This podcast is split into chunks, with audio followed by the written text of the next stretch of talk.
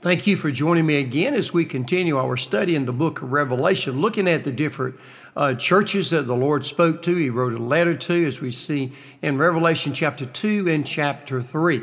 Now we get to the last church, the seventh church, the church of Laodicea, found in Revelation chapter 3 uh, verse 14 down through verse 22.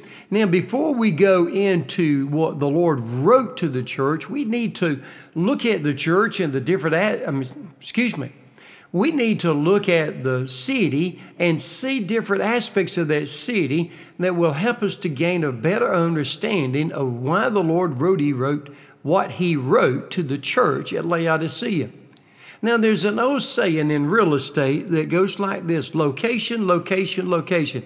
That location is so important for success and for many other different things.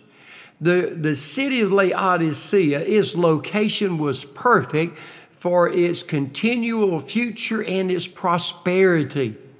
It was in uh, the, the it was located where there were three major trade routes one from the seacoast, one from the northwest, and one from the northeast. And it connected these different cities to the city of Laodicea. So these three major trade routes made Laodicea, uh, the city Laodicea, a very rich commercial city at its time. It was key to its uh, to the to the uh, livelihood of the city to the wealth of the city. The city was wealthy. Uh, it was wealthy. It had many different products that it uh, carried throughout the world that from, from the city that goes out. Matter of fact, uh, the only thing that the city had that was a weakness was its location was prone to earthquakes and that its water supply was six to seven miles away.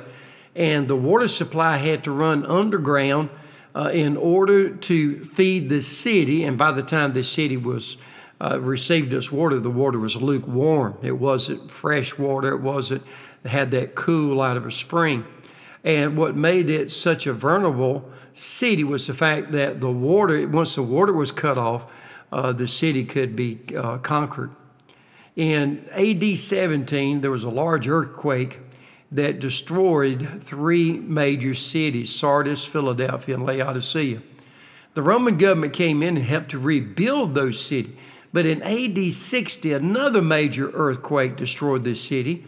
But the city was so rich that it refused the help of the Roman government and it uh, rebuilt the city itself. Matter of fact, uh, Tacitus, the Roman historian, says Laodicea rose from the ruins by the strength of her own resources and with no help from us.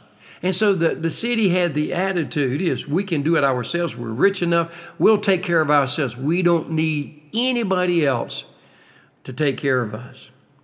Now, in the products in this city, it was a clothing industry uh, that, that went out and different garments were shipped around the world. Also, it had a medical supply uh, and one of its major products was a salve for the eyes to ease the eyes that went out uh, to major cities around the world. That, in other words, it went out as commerce. Now, when we look at the city and we look at uh, the political aspect of the city, you see that there was a large population of Jews in the city. There was a large population of other uh, different cultures in the city.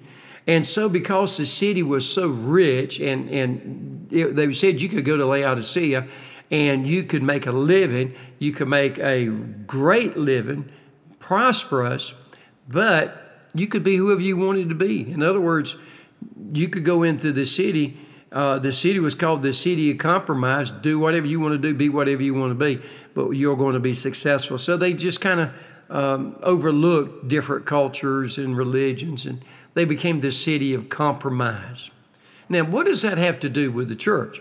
Well, when you read what Christ wrote to the church, I think you'll see the attitude of the city and the attitude of the church was the same.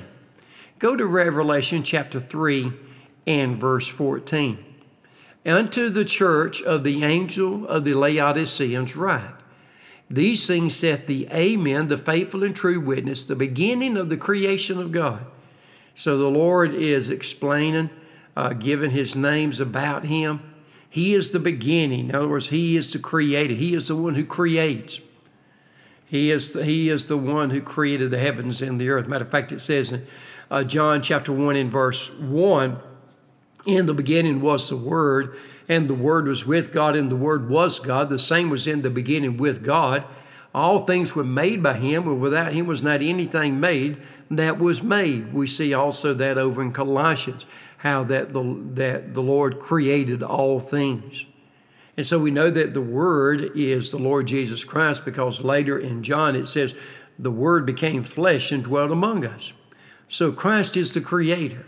Now, what did he say was right with the city of Laodicea? I mean, excuse me, not the, I'm getting tongue tied, bear with me. What did he say was right with the church at Laodicea? Notice this. Look at verse 15.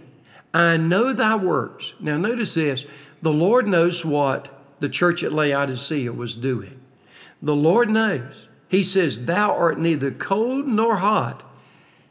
I would thou were cold or hot. So then, because thou art lukewarm, neither cold nor hot, I will spew thee out of my mouth. In other words, they were not on fire for the Lord Jesus Christ. They were not cold. They were just compromised. They were middle ground.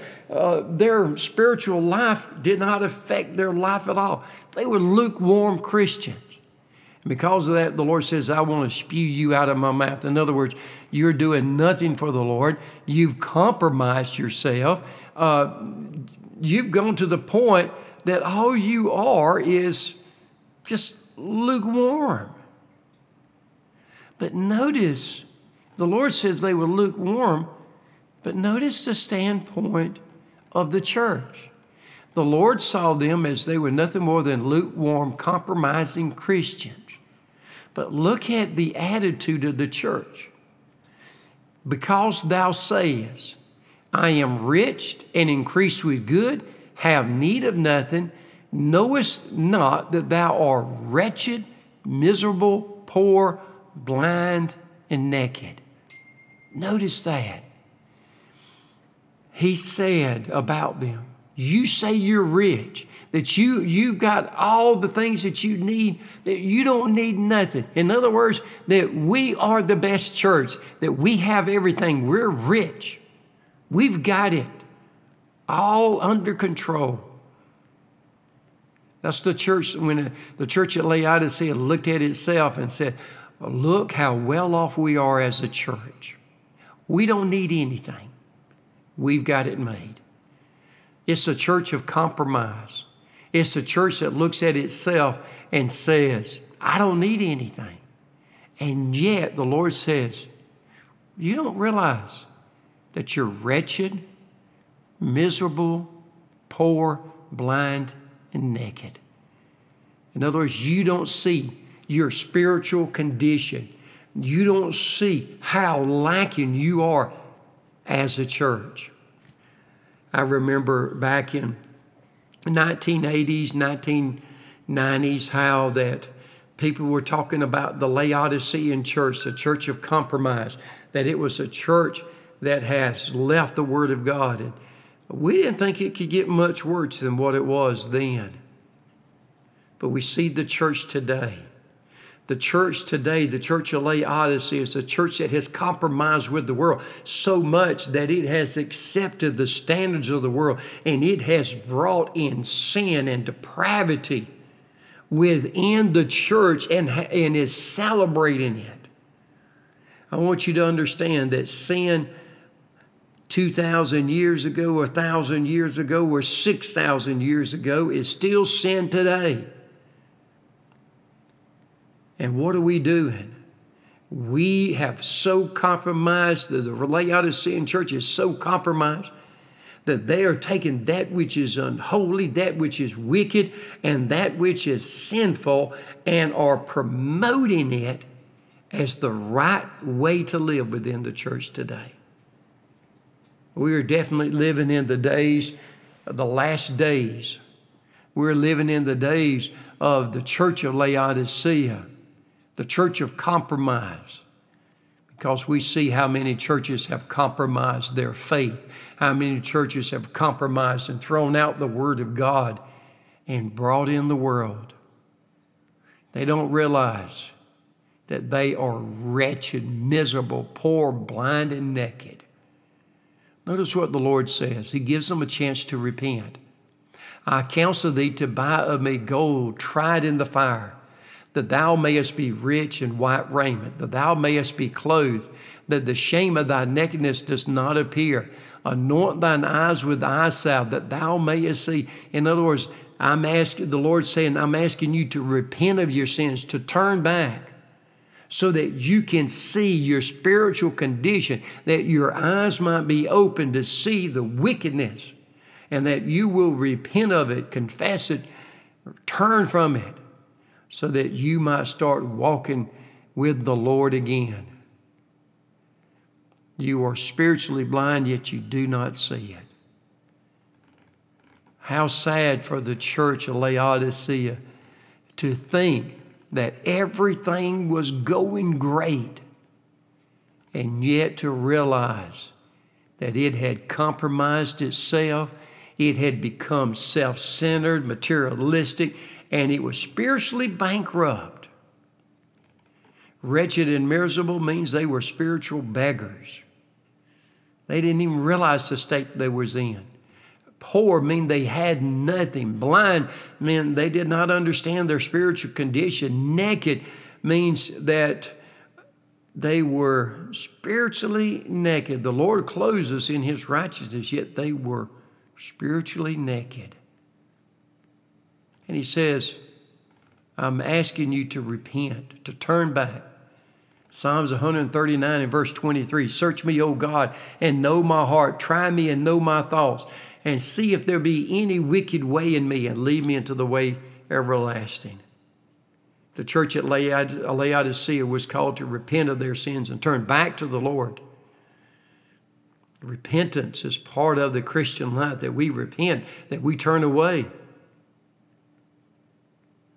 Notice verse 19 As many as I love, I rebuke and chasten. Be zealous, therefore, and repent. Get back on fire for the Lord.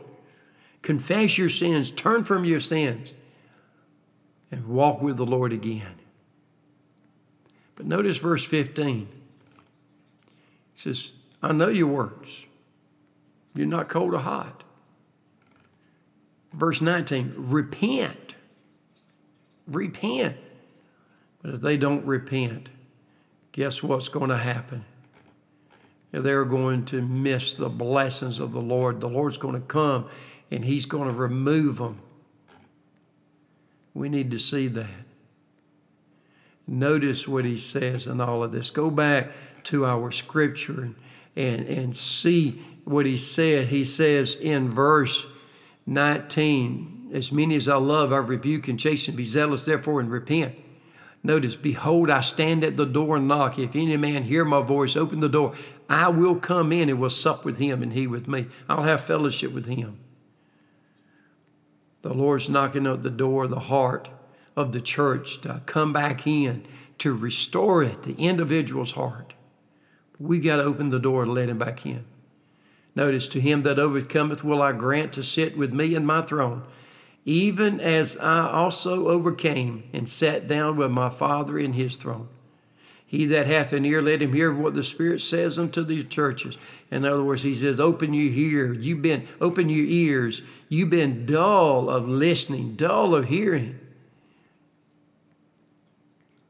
Just because the church has material prosperity, big building, and all of this other stuff does not mean that it is spiritually rich does not mean that it's right. The church that is right is a church that is on its knees, that has repented of its sin, that's confessed its sin, and is walking with the Lord Jesus Christ. We need to get back on our knees and ask God to forgive us of our sins we need to get back on our knees and ask God to open our eyes to see if there's anything in our life that is not right. To open our eyes to see it so that we can repent of it and turn from it. We need to open the door of our heart and let Christ come in. So let me ask you this. You can look at these seven churches and you can say these represent seven different churches, but you can also look at them and say, you know, it could represent me as an individual Christian. Do I think I've got everything together and all of a sudden don't realize that I'm wretched and miserable, poor, blind, and naked? Or am I doing what God what, what God has called me to? Am I living right where God will commend me for what I have done? Has God put an open door before me so that I might share Christ with others? We need to read chapter 2 and chapter 3 again. We need to see what the Lord is saying and see is there something I need to repent of? Is something I need to turn from? Something I need to confess? Have I left my first love? Has my love for the Lord grown cold that I need to rekindle that love for the Lord? Have I compromised? We need to examine our lives and see if there is something in our life that's not becoming of a child of God. And we need to get right with God. One day we're going to stand before Him and give an account. One day He's coming back, and we need to be ready. Uh, my prayer is that when we stand before the Lord, that He looks at us and says, Well done, thy good and faithful servant. Well done. I hope you have a wonderful week, and I'll see you in a few days as we go to Revelation chapter 4 and